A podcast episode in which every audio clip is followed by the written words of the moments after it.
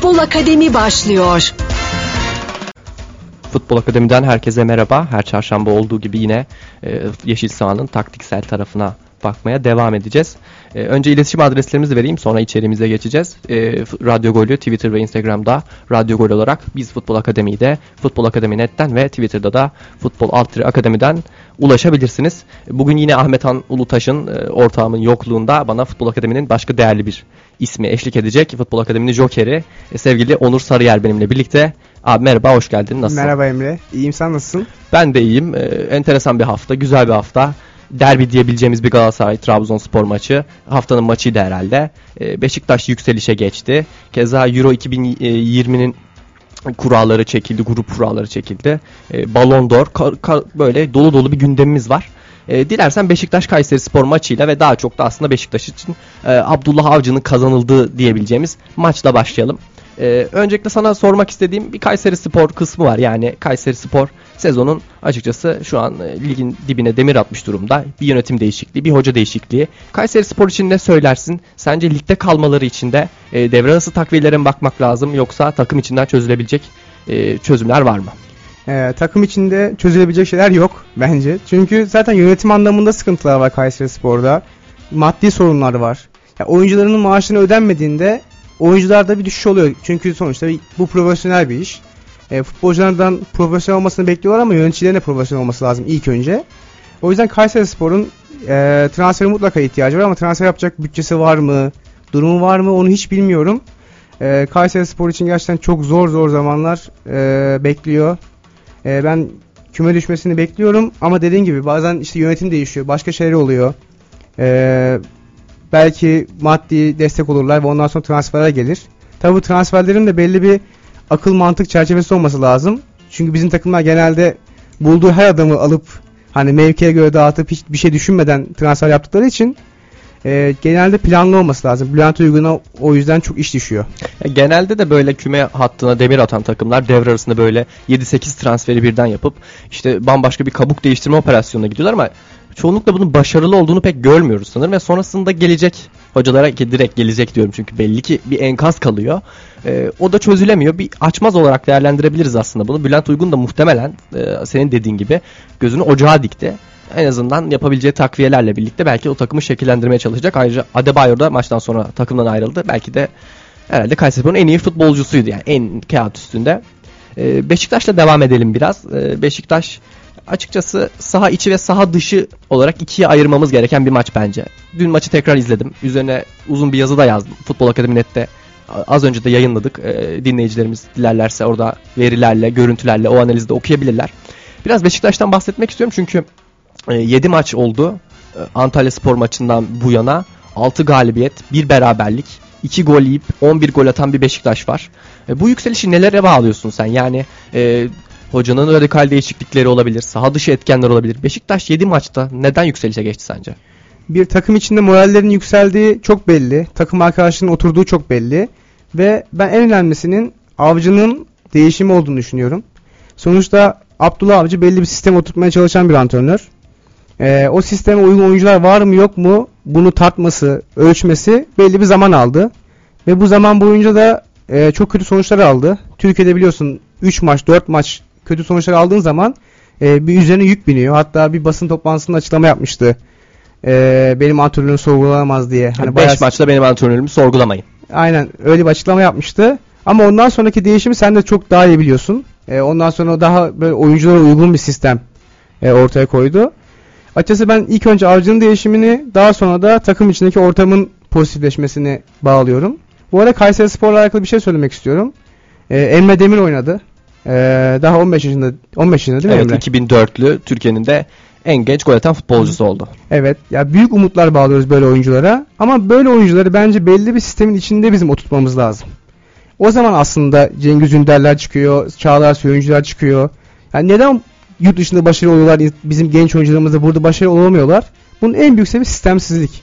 Dediğini şöyle destekleyeceğim hemen sözünü kestim. Altın Ordu bir sistem takımıydı. Oradan yükselen futbolcuları gördük aynı şekilde. Başakşehir keza e, Cengiz'in yükselişinde İstanbul. Spor'dan İki, Zeki. iki takım içinde evet hatta üç takım içinde İstanbul Spor için de söyleyebiliriz. Sistem kelimesini herhalde burada merkeze koyabiliriz ve oradan yükselen genç futbolcuların da Avrupa'da tutulması bu haliyle sürpriz olmuyor. Veya işte Avcı'nın e, yönetimindeki bir İrfan, Kah- İrfan Can Kahveci'nin nasıl roller aldığını, gelişimini ve şey gördüm bu arada. Konudan konuya atlıyoruz ama Başakşehir U15 takımının galiba bir spor psikoloğu eğitimi vardı. Geçen Twitter'da gördüm. Ya işte aslında bunlar çok önemli. Anlıyor musun? Hani spor psikoloğu olması, İrfan Can'ın mesela şeyler söylüyordu Abdullah Avcı. Ben sinema biletleri alıyorum, tiyatroya götürüyorum, işte oyuncuların aynı zamanda sosyal gelişimi de sağlıyorum diye. Sadece bu futbol anlamda kalmıyor. Mesela bir gün Başakşehir tesislerine gidip acaba neler yapıyorlar, hangi departmanlar var, o departmanlara kimler geliyor, hani nasıl yetişmiş insanlar geliyor bunu görmek isterim. Dediğim gibi her şeyin önceliği sistem. Tekrar başa dön- dönecek olursak Avcı'nın da kendi içindeki sistemin değişikliği, oyunculara uygun e, göster taktik planı e, bence bunda ana rol oynadı.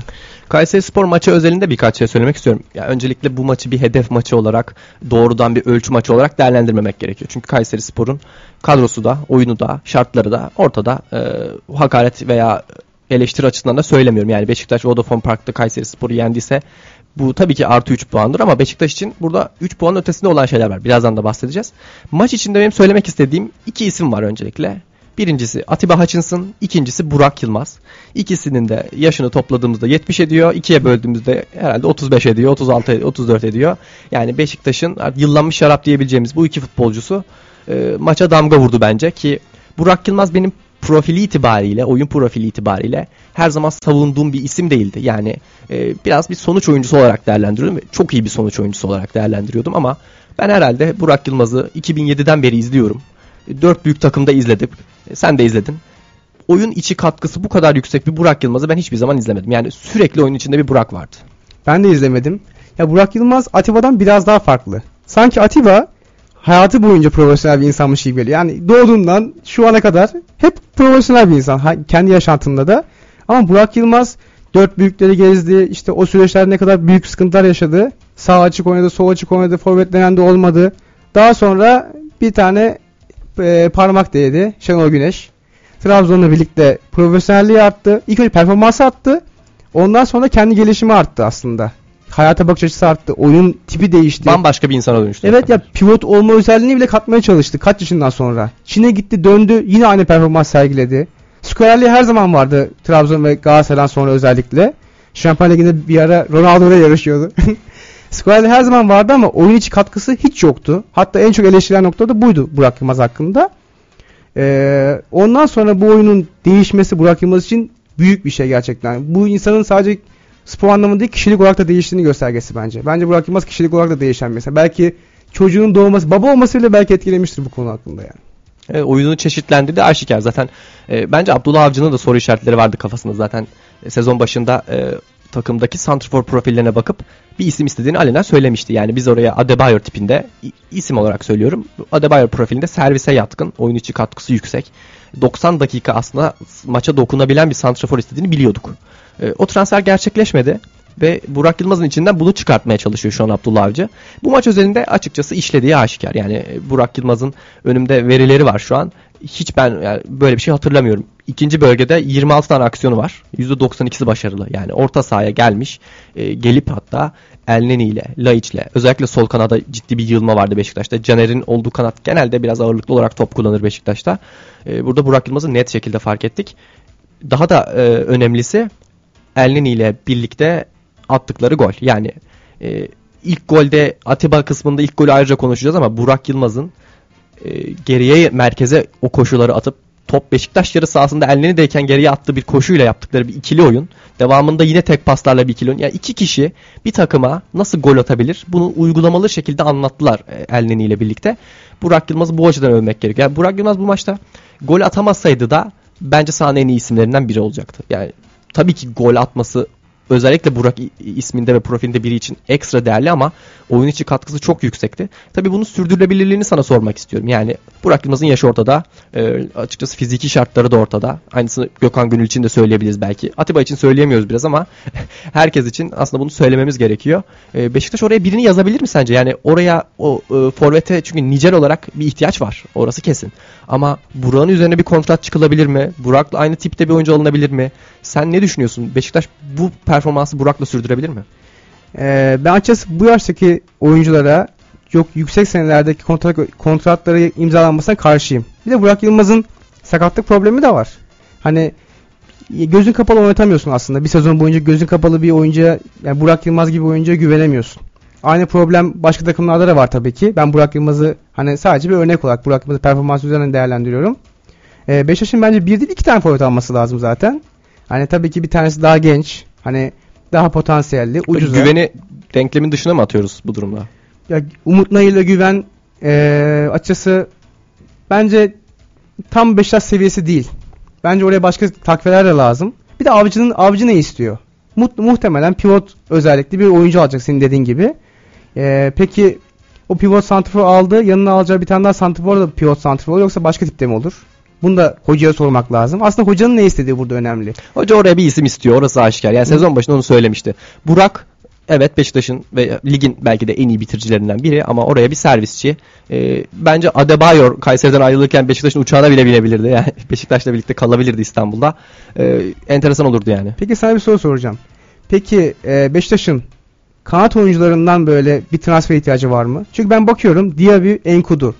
Sanki oraya bir farklı tipte bir kanat oyuncusu istiyor. Sadece servisi forvetlerden sağlayamazsınız bu arada. Kanat oyuncularından da servis sağlayabilirsiniz. Bence servis yapabilecek bir kanat oyuncusu da isteyecek Abdullah Avcı. Ee, doğru diyorsun. Hatta yanılmıyorsam söyledi de bunu. Yani kanatlara hem kanatlarda hem ortada biraz İrfan Can Kahveci profilinde birini istediğine eminim. Zaten kendi de kanat olarak söyledi.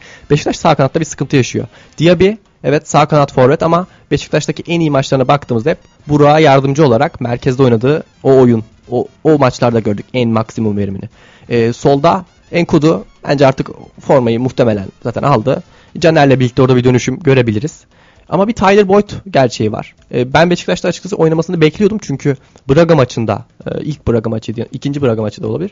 E, iyi bir performans sergilemişti ve sanki denkleme girecek gibi düşünmüştüm ama e, belli ki Abdullah Avcı'nın e, son maçta dahi kullanmadığına göre ki Lens'i de kazanmak için oyuna attı. Yani Lens girsin oynasın maçı alalım diye e, bir değişiklik değildi o. İkisi de Oğuzhan için de geçerli. Bir sağ kanat gerekiyor bence de bu arada. Kanat rotasyonu konuşacaksak eğer. Hı hı. E, çünkü Diaby'i oraya doğrudan bir kanat oyuncusu olarak e, ben şimdilik yazamadım. Boyd'dan da belli ki Abdullah Avcı istediği şeyleri henüz göremedi. Belki az şans bulmuş olabilir. Belki çok şans bulmuş olabilir ama işte hocanın da belli ki kendi gerçek sebepleri var. Çünkü Tyler Boyd profilinde birini e, istememe ihtimali yok. Yani zaten bir transfer. Vişçe olabilirdi. Bir evet. Nasıl kullanan bir fakir, adamı gördük. Fakir Vişçesi olarak hep konuştuk Boyd'u.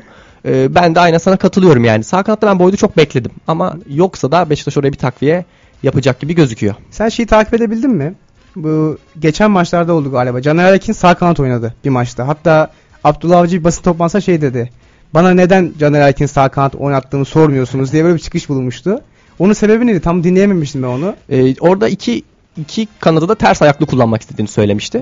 Caner'in ters topları var ya hani hı hı. ama işte Caner'in de sağ ayağı çok zayıf olduğu için oyunu aslında bir yöne kitlenmiş evet, durumda. Hiç çizgiye inen topçunun olmadı bu sefer. Bekin Asla. inmesi lazım. Gökhan Gönül de o dinamizmde mi şu an? Onu sürdürmesi çok zor Gökhan Gönül'ün. Ama işte. Caner'i kullanmasının bence işlevsiz bir tarafı vardı. Sol tarafa yazdığımız ismi sürekli ceza sahasına girebilen bir isim yazmanız gerekiyor. Eğer Caner'i ters kanada yazıp onun e, arka direk ortalarından verim bekleyeceksiniz. Hı hı. E, sol tarafa Laiç'i yazdığınızda onu bekleyemezsiniz. Evet. Çünkü Laiç e, içe kat edecek, top kullanmak isteyecek. O savunma arkasında koşu yapabilecek tek oyuncu diye bir aslında ama o da o, o maçta merkezdeydi. Yani e, pek pek işlevsel bir tarafı olmadı bence ama a, o kanat rotasyonlarını Abdullah Avcı deniyor. Yani isim isim deniyor. Laiç, bir Caner, Enkudu. Hepsi her mevkide oynadı herhalde Beşiktaş'ta. O öndeki üçlüde hepsinde oynadılar. O dönüşümü daha göreceğiz gibi gözüküyor bence. Ya antrenörün ben deneyen antrenörü çok seviyorum. Hadi deneyin. O zaman kaybedin. Aynı şeye takılıp kalıp işte ondan sonra aynı şeyi deneyip sonuç alamayınca işte biz sonuç al niye alamıyoruz demek bana saçma geliyor. De deneyen antrenörü seviyorum. Abdullah Avcı'nın denemelerin hep takipçisi olacağım. Senin yazılarının takipçisi olacağım. E, o yüzden dediğin gibi Abdullah Avcı'nın değişimi de çok önemli. Oyuncuların değişiminden daha çok. Kayseri Spor maçıyla e, devam ediyoruz. E, burada bir El Nini'ye parantez açmak istiyorum. Çünkü Beşiktaş'ta aslında e, omurganın oturması biraz Atiba El Nini ikilisinin o merkeze yerleşmesiyle sağlandı. Dorukan'ın sakatlığı çok büyük bir şanssızlıktı belki ama Abdullah Avcı'nın bu sisteme daha doğrusu bir nebze olsun pragmatist pas oyununa dönmesinin bir sebebi de e, Elneni Atiba ikilisine geçmemizde. E, o açıdan ben Elneni'yi değerli buluyorum. Şimdi kısa bir aramız var sonra devam edeceğiz. Futbol Akademi devam ediyor.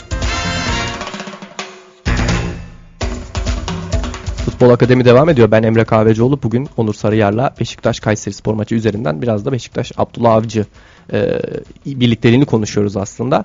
E, Beşiktaş 4 golle kazandı bugün. E, bu maçta bugün diyorum. Pazartesi oynandı maç ama öyle gitti aklım. E, Kopamadım maçtan evet, galiba. kopamadık. yani dün tekrar izledim. E, gece onunla uğraştım bayağı. E, keyifli de bir maçtı. Topun da 60 dakika oyunda kaldığını söyleyeyim bu arada ama Beşiktaş'ın yanılmıyorsam rekoru bu sezon için 64 dakika. Onu arttırmamız gerekiyor lig olarak. Tabii canım. Çünkü tek etken orada oynayan top oynayan takımlar değil. Aynı zamanda hakemin de bir etkisi var. İşte itirazlar, oyuncuların tavırları hepsinin etkisi var tabii ki. Ama dediğim gibi topun oyunda kalma süresi sonuçta biz izliyoruz. Top için izliyoruz bu futbolu için izliyoruz. Ne kadar çok oyunda kalırsa bizim için o kadar iyi. Yani İzleme zevkli olur yani. O 90 dakikanın aslında 60 dakikasını izliyoruz genelde. O da Evet. enteresan bir durum bence. Yani ben bunu şaşırıyorum her seferinde ama mecburen böyle devam edecek. Acaba şeyler var sebebiyle oyun ne kadar duruyor acaba onu merak ediyorum ben. Toplam böyle bir süre çıkartsak. Belki bir çalışması yapabilirim. Türkiye bunu. için yapmasak daha iyi olur bence şimdilik. en azından. Premier Lig için yapsak daha güzel olabilir bunu. Premier Lig'de şey vardı işte Leicester son dakikada kazandı. Iheanacho attı 2-1 oldu. İşte 90 artı 4'te gol oldu. Offside var mı yok mu incelemesi yapıldı. Saniye saniye. Çizgiyi çekiyorlar. İşte herkes görüyor. İşte Iheanacho'nun sonra savunma oyuncusunun önünden çizgi çekiliyor. Ondan sonra bir karar alınıyor. İki- 90 artı 4'teki bu ciddi bir olayı bile 2 dakikada 3 dakikada halledebiliyorlar. Ama biz aman ilk önce hakeme itirazı oluyor. Ondan sonra falan filan. Neyse Beşiktaş konuşalım. Boş ver böyle şeyleri. Beşiktaş e, Kayseri Spor maçında en son Atiba Elneni'den bahsediyordum. Atiba Hutchinson e, Kanadalı artık e, Beşiktaş'ın bir efsanesi bence. Bunu her yayında söylüyorum. Heykel dikilse mi dikilmesin mi? Heykeli dikilmeli bence. Geç bile kalındı. Bu maçta da e, Abdullah Avcı onu biraz farklı kullandı. Ondan bahsetmek istiyorum.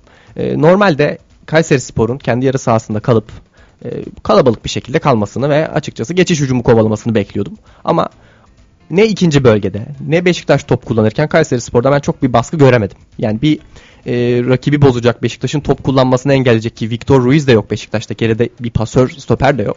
Bu yoklukta özellikle Elneni'nin rahat top kullanmaması gerekiyordu Kayseri Spor cephesinde ama pek öyle bir durum yoktu. Böyle olunca da ne oldu? E, Atiba Elneni ikilisinden özellikle Elneni top kullanırken Atiba'nın sürekli hücumdaki ekstra adam rolünü üstlendiğini gördük.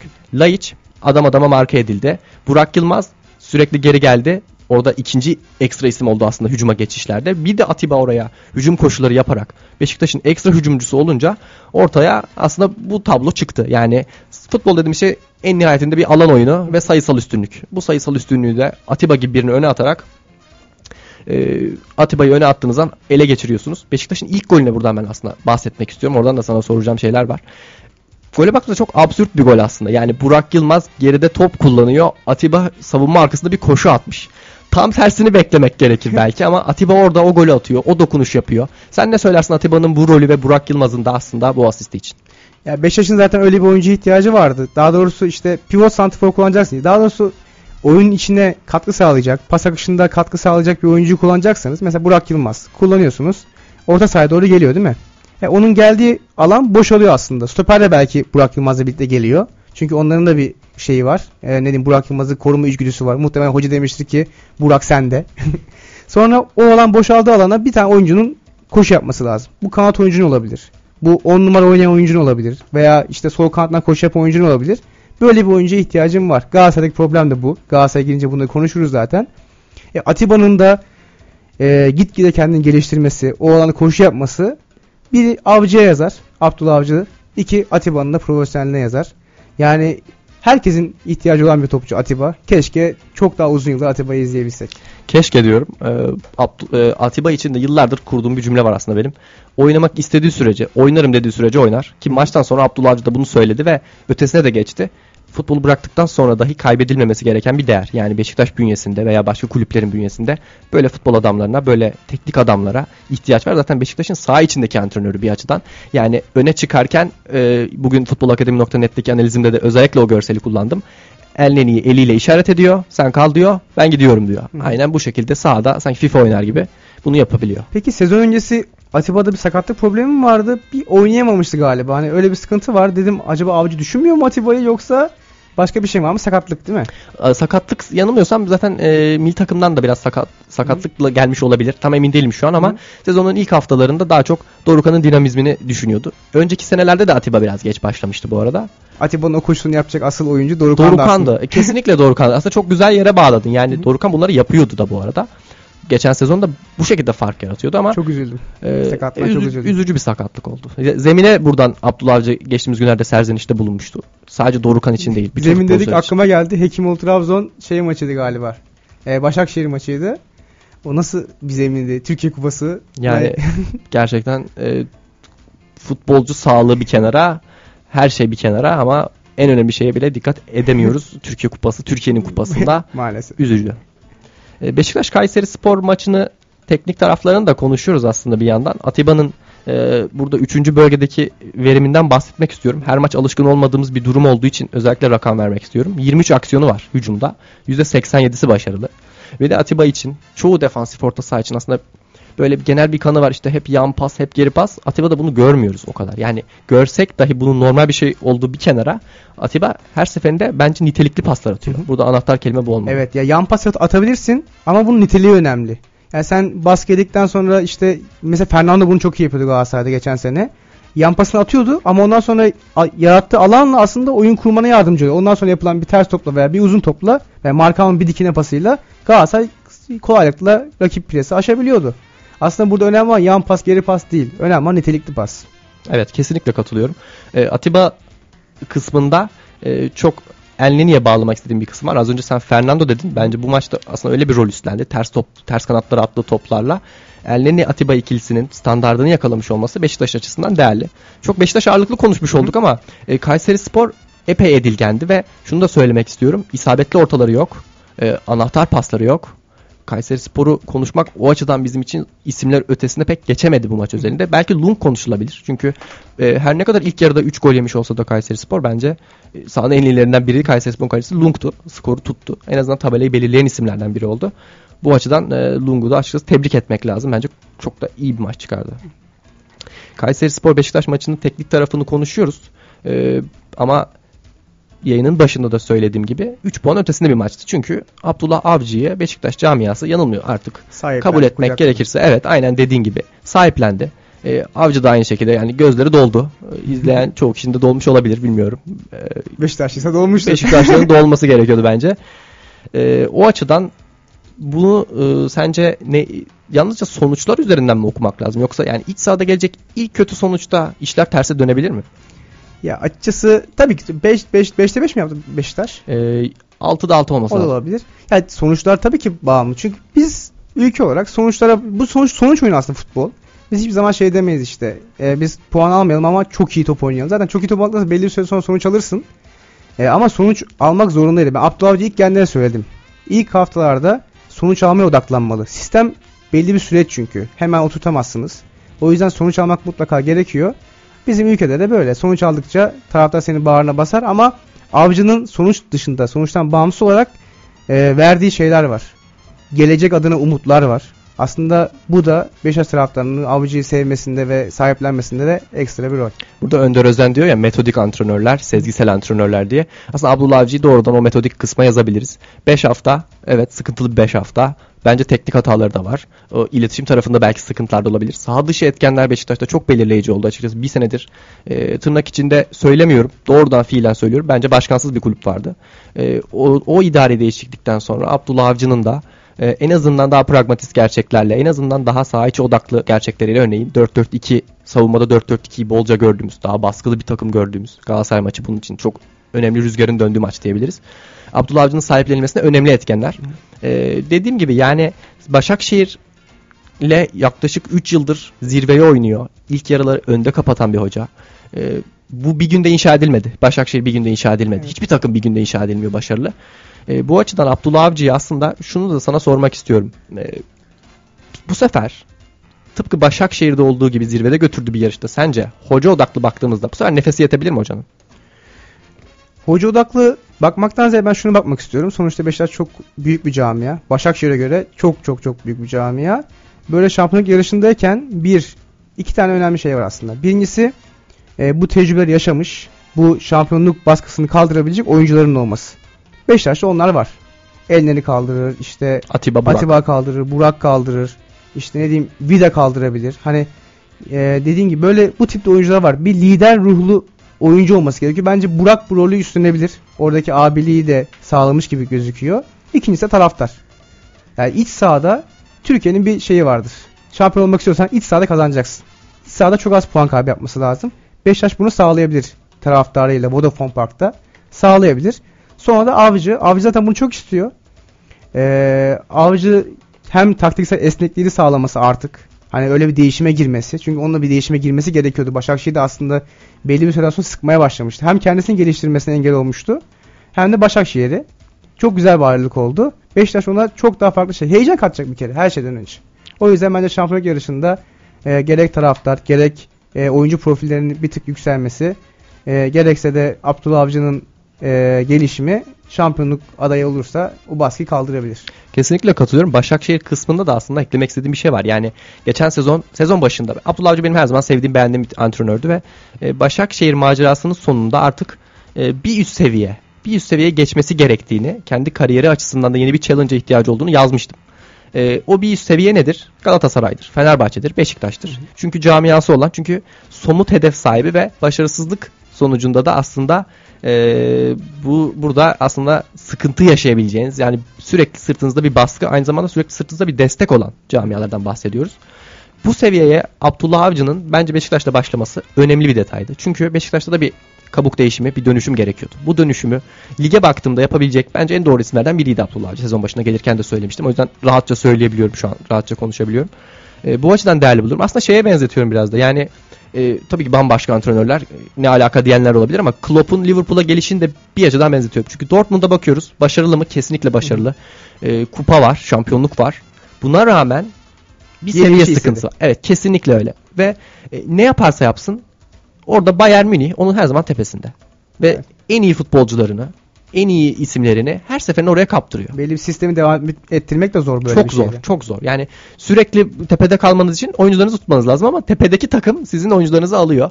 Beşiktaş'a baktığımızda şimdi Abdullah Avcı için de ben böyle bir challenge olduğunu düşünüyorum. Yani hem Beşiktaş için çok önemli hem de Abdullah Avcı'nın kendi kariyeri için çok çok daha belki de önemli bir challenge bu. Çünkü e, Abdullah Avcı'nın da üzerine bir etiket vurulabilirdi.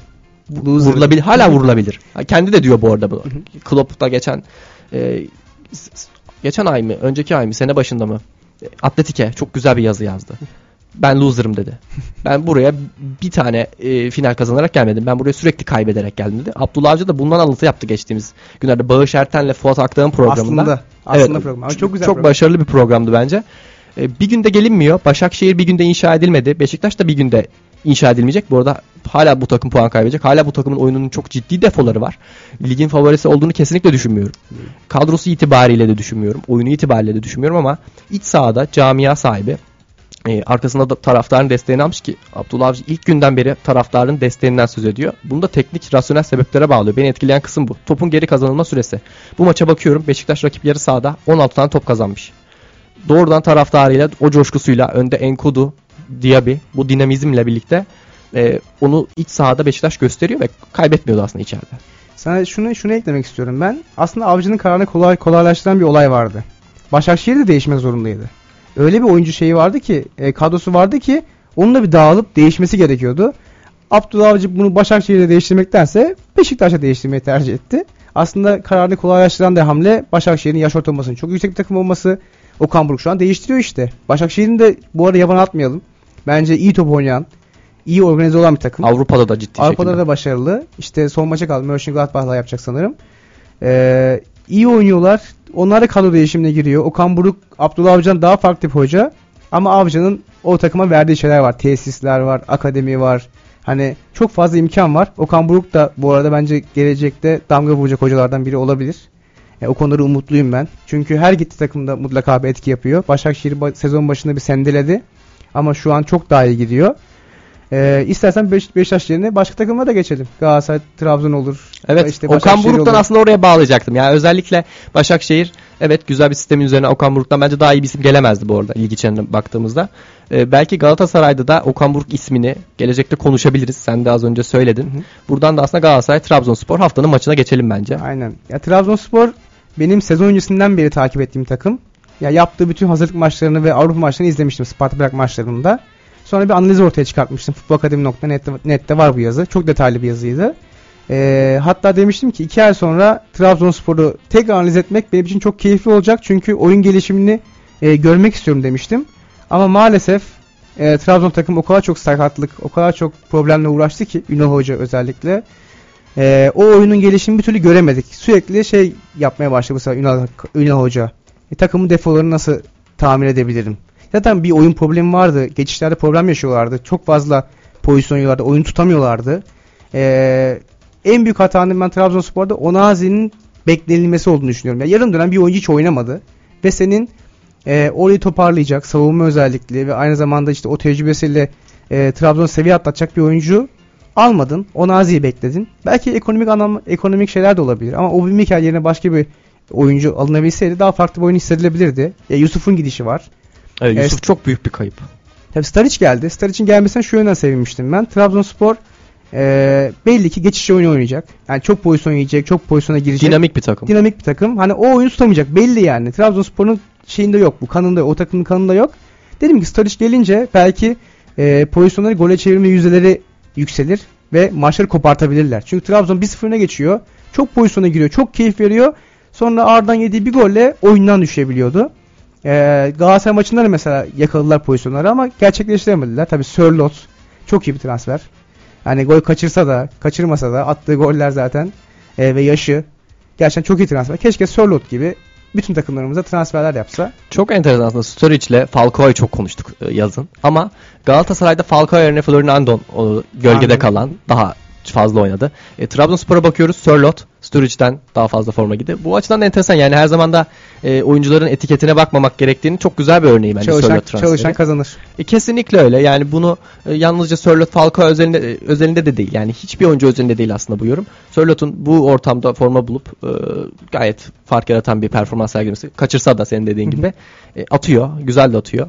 Sosa'nın Sosa'nın takımı sahiplenmesi Trabzonspor o kadar sahiplendi ki Sosa e, Trabzon seviye atlatan bir oyuncu. Sosa olmazsa Trabzonspor ne yapacak hiç bilmiyorum gerçekten. Bir, bir takım bu kadar sahiplenmesi, o takımın lider ruhlu oyuncu olması, skoru isyan etmesi. Gerçekten Sosa çok büyük topçu. Sosa'yı çok beğeniyorum. Beşiktaş'tayken de beğenmiştim. Hatta Beşiktaşlar belki üzülebilir. Trabzonspor'un nasıl bu kadar sahipleri var, niye bu kadar sahipleri, bizi bu kadar sahip, sahiplenmeden gittin diye yorumlar yapabilirler. E, maçımı konuşayım e, genel olarak. Maçla başlayalım bence. Hı hı. Ya dediğim gibi klasik bir Türksel Süper Lig maçıydı. İlk önce dengeli geçti. E, top kayıpları oldu vesaire. İlk yarı 0-0 tamamlandı. Asıl olay ikinci yarı koptu. E, Ünal Hoca Hosseini, Sosa ve Obi Mikel'le orta sahayı tutmak istedi. E, sağ kanatta Yusuf Sarı var. Abdülkadir Ömür'ün yokluğunda. E, sol kanatta Vakayeme. İleride de Sörlot vardı. E, Galatasaray'da Ömer Bayram, işte Lemina, Enzonzi gibi Belhanda, Fegoli gibi orta saha özellikle oyuncuları kalabalık tutup ileride de tek alternatif Adem Büyük. Başka zaten kimse yok. Hani mecburiyetten Adem Büyük Evet ama sakatlıklardan çeken tek taraf aslında Trabzonspor'da değil Galatasaray'da. Hatta Fenerbahçe'de dahi santraforsuz çıkılan bir maç var. aynen. Yani sakatlardan ziyade bir de şey var. Ee, bizim takımlarımız daha çok Ağustos sonu transfer yaptığı için ve ya biz e, transferlere hazır olmayan topçulara para veriyoruz aslında. Kiralık. Mesela işte seri veya başka bir oyun. Oynamadan geliyor. O adamı yoksa başka alamazsın. Zaten yani bir kenara atılmış belli sebeplerden dolayı. E, atamazsın. Dediğim gibi herkes sakatlıklarına problem yaşıyor mutlaka. E, onun dışında şöyle bir şey söyleyebiliriz. E, araya mı gireceğiz Emre? Evet bir yarışa geçeceğiz sonra devam edelim. Futbol Akademi devam ediyor.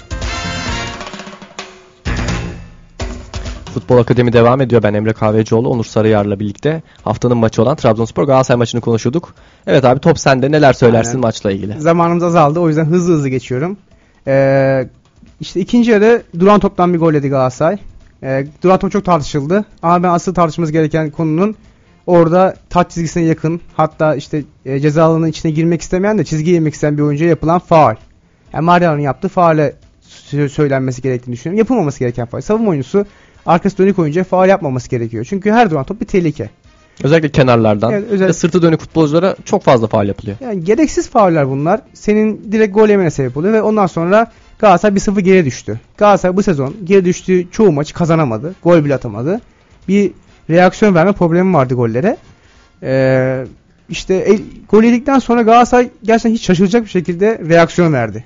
Takım itti. Trabzonspor itti. Herkes şey diyor işte Trabzonspor topu bıraktı vesaire konuşmalar yapıldı ama Galatasaray Trabzon'u çıkarmadı da. Trabzon 2-3 pas yapıp karşı kaleye geçemedi. Belli 15 dakikalık bir 20 dakikalık sürede. Hatta Yunan, Yunan Hoca da Hüseyin'in yerine Ekuban'ı aldı ki takım takıma bir mesaj vermek istedi aslında. Ha, Çekilmeyin artık hadi gidelim oralarda da pozisyona girelim diye.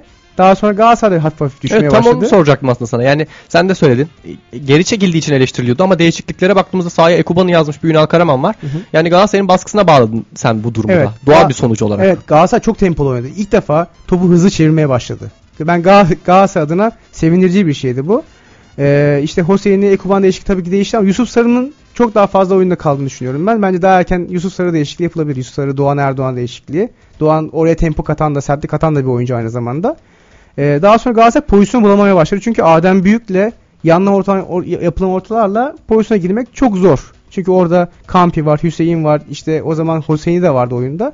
Hani pozisyon bulması zordu. Hatta Fatih Hoca Donku ileri attı. Çift santrfora döndü. Ee, pozisyon bulmaya çalıştı. Galatasaray pozisyon bulamadıkça için oyuna düşmeye başladı. Bu sefer pozisyon vermeye başladı. E, Sörlot'un girdiği pozisyon var. Vakayeme'nin girdiği pozisyon var. Değerlendirme Trabzonspor bunu. E, futbol adaleti. Atamayan atarlar dedi bir kural var. Ee, ve Galatasaray son dakikalarda attığı golle bir birlik sonuçla e, beraberlik çıkarttı Trabzonspor deplasmanından. Eğer bu maçı kaybetseydi gerçekten psikolojik anlamda çok büyük yıkım olacaktı. Çünkü Buruj'da da 90 artılarda yediği golle düşmüştü. Hani e, Buruj'u yenseydi bu sefer Avrupa hayaline devam edecekti. Avrupa Ligi'ne devam edeceklerdi.